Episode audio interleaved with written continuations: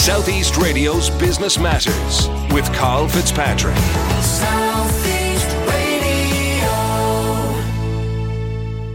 Well, there's not too many businesses that can name Nicole Scherzinger, Cheryl Cole, and Vogue Williams as people that use their products, but Bláithín Ennis is one such business owner. Based in County Wexford, Bláithín has carved out international success with her unique collections, and she joins us now to discuss how the business has developed over the past 10 years. Bláithín, remind us about your business and the success which you've enjoyed over the past decade.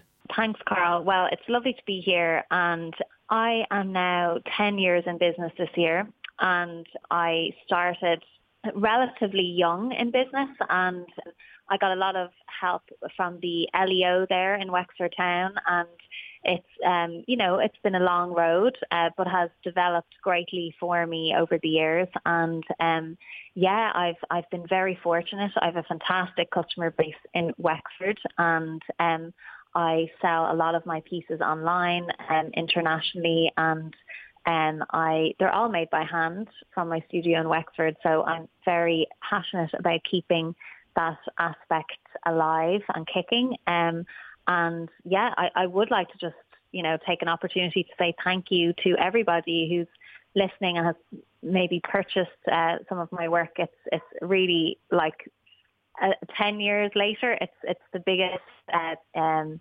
compliment uh, for me. And Bláithín, when you look back at the early years of the business, what were the learnings yeah. that you picked up along the way from that? Um, well, I started out, um, I'd left college and it was the height of the recession. So difficult, you know, to, to get jobs um, and I managed to get a job locally in Gorey in a fabulous boutique called Place, um, and I was working there part time. So that really helped inform me about a lot of, um, you know, day to day running of, of a successful good business. And um, the owner there taught me so much when it comes to customer service, visual merchandising, and the importance of customer service. So that really helped develop me, I think. Um, when I started my own business. And for me, it was very much organic growth. Um, it was experimental selling. Uh, I didn't have many contacts in the fashion industry, so everything felt very new. Um, and I feel like I've I've had so many great experiences. But I went from working part time in Place Boutique to then working full time in my own business, and then uh, selling to many stores around Ireland and abroad. And now um, we've pivoted online as well. So um, it's it's been a great kind of experience in general, you know. And was there one specific breakthrough moment that stands out to you? I would say the breakthrough moment in the sense of this this could be a viable business was when I translated my, my college degree work from my um, exhibition in my final year to a more ready to wear collection and that was at my first ever little show, you would say, um, which was in Springmount Garden Centre in Ballycanoe in Wexford. And they had very kindly offered me a space for the Christmas fair. And it was also new to me. I was there with um, a very small table, this gorgeous antique table I brought with me. I'd never had any experience in shows and dealing with customers. Even even speaking about your own work is hard to do when when you're in college, in our college, and it, it's kind of based off critique. It's even difficult talking about your own work. So it was so new, but I was so nervous. I went to the show and I came. I think everything had sold within an hour, and I came home with a few hundred euro, and I was like you know, kind of light bulb moments. People were so complimentary of my aesthetic and the techniques I was using, and I was like, maybe there is there is something here that I could take away from this experience and build on it. And how would you describe your specific style of design? Interestingly, some people have asked me before. I think with jewelry, we we we so commonly associate metalwork and diamonds, um, and definitely throughout the years that I've been in business, jewellery have had uh, certain moments. So mine is certainly more uh, fashion focused and it's uh, uh, large scale accessories that I design as well. But my background is textile design. That's what I studied in college. So it's a very um, I, I would like to think that when my customers see my work, they recognize my aesthetic. So whenever I, I design new collections, I love to make sure they're, you know, innovative, but they still have the, the, the kind of mark of my own aesthetic. And talk us through the process you follow when seeking inspiration for new designs and provide us with an insight into the various steps in designing new jewellery. From a personal perspective, it could be something very, very simple that might spark an idea. So um, whether it's like a scene in a movie or visiting a museum um, or some simple photography I might have taken, they all kind of res- they all those individual things might resonate with me to to to help um, you know form a vision for a collection. And then the way I work is I, I tend to kind of uh, research and source components um, I gathered those components and then kind of similar to what I did in college, it's a huge portion of my time is spent sampling. So I would work on different samples and colorways and experiment with how things fit when you're wearing them. I try everything on um, and my family are great because um, I would show them different designs and get their opinions. So there's a lot of trial and error before things go to market, but it's it's my favourite thing to do, you know. And I'd like to talk to you about your partnership with Paul Costelloe. How did the partnership originate and how has it benefited your business? Well, it was from my own personal perspective, and um, it was such a great achievement for me and um, because Paul is somebody, you know, he's like a stalwart of Irish fashion and somebody that I greatly respect um, as a designer. But I actually met Paul um, during the Create project in Brown Thomas, which is a show I've done for a number of years with Brown Thomas, and I was exhibiting my work. And I think it was during COVID, but there weren't. It was it was when things were open, but you know retail was still quiet, and I was there um, restocking my my work in the store, and Paul and his son William came in and were looking at my work and they subsequently took a brochure and then a couple of months later had emailed me about um, working with them on their autumn winter show. So I was absolutely thrilled and um, you know, I kind of feel he's just a very respected designer and he's sustained such a respected brand also over the years. Um, you know, he appeals to such a wide audience and he's managed to maintain his, his reputation as, as a designer. So um, it was really a great experience overall. And of course, Paul has been in the industry for over 50 years. So what have you learned from him?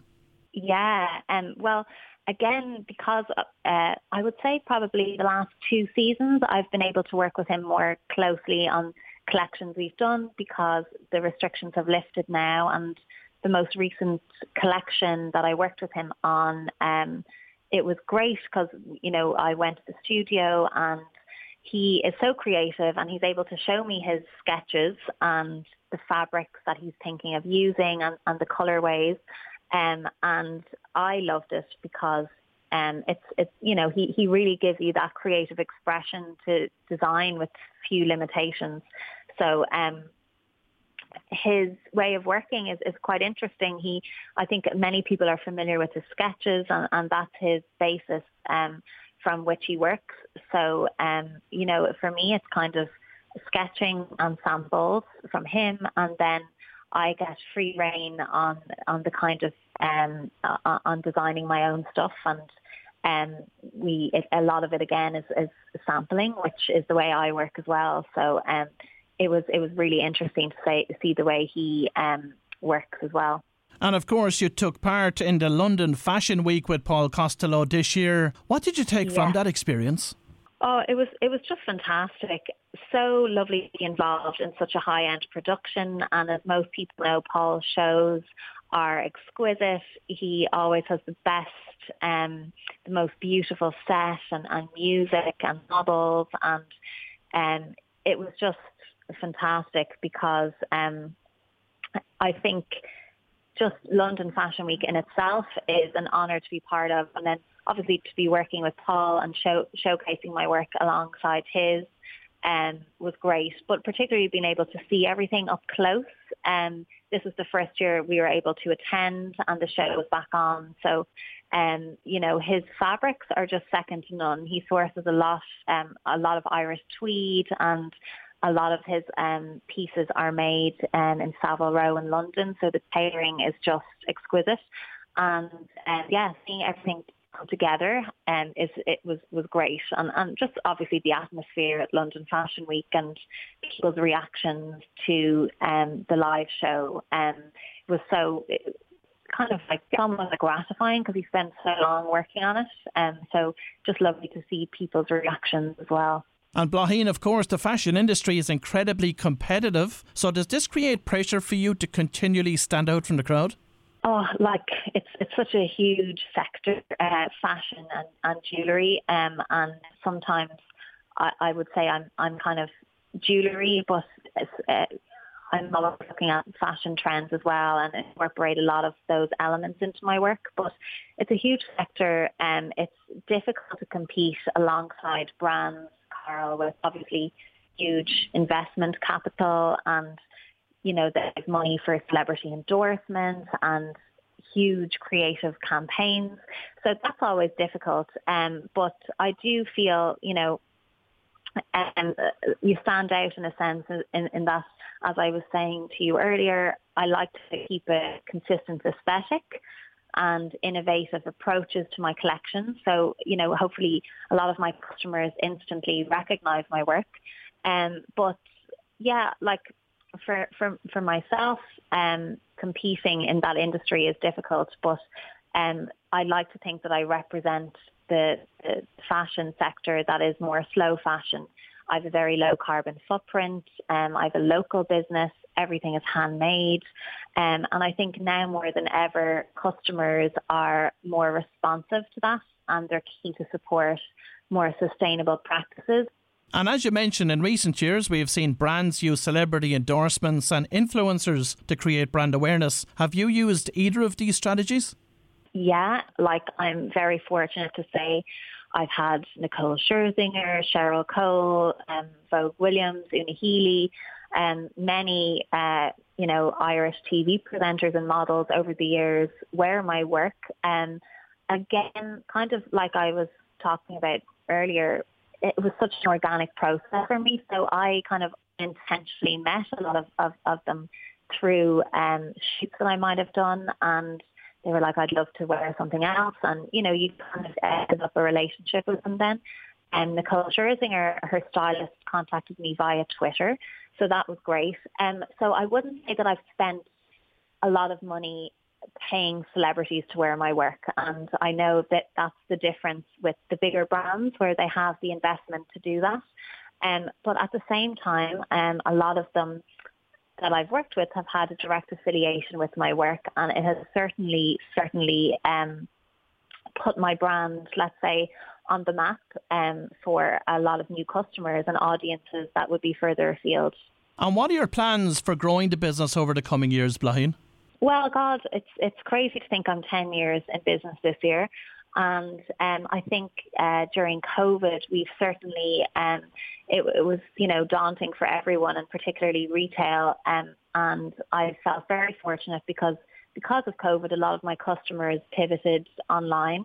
So we're selling um, a lot online at the moment, and I'm looking forward to developing um, that uh, particular uh, business model further. Um, my younger sister, Neve, uh, just graduated from her master's in fashion design and this is the first year that we've collaborated on a collection together. So we're showcasing that collection um, on April the 21st.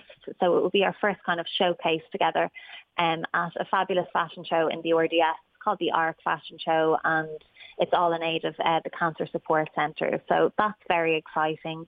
Um, and we also finished a campaign shoot together. So it was a huge kind of uh, creative collaboration um, and we did a, a, kind of probably our largest production yet of any campaign and we had um, Irish musician and presenter Loah as our face of the campaign. So we are releasing that soon, um, which is very exciting. So I guess I'm, I'm looking forward to collaborating with people more um, at this point, Carl, and obviously working with Paul has been amazing. So that's kind of, I would say, the, the plans for the future as well. Exciting times ahead, no doubt. Bláithín, finally, for the creative people listening this morning who wish to turn their passion into a business, what advice do you have for them?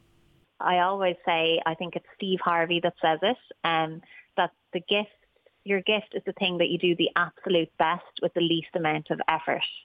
And that's something that always stays with me because I think a lot of people have passions, but a lot of people have gifts as well. And I personally feel that my gift has always, you know, been designing and creating. I'm felt very fortunate that I've never really had to search for my gifts. But my advice to people is really, you know, ask yourself, what is your gift and what is it that you do the absolute best? And, and in some way, if you can pursue it, do that.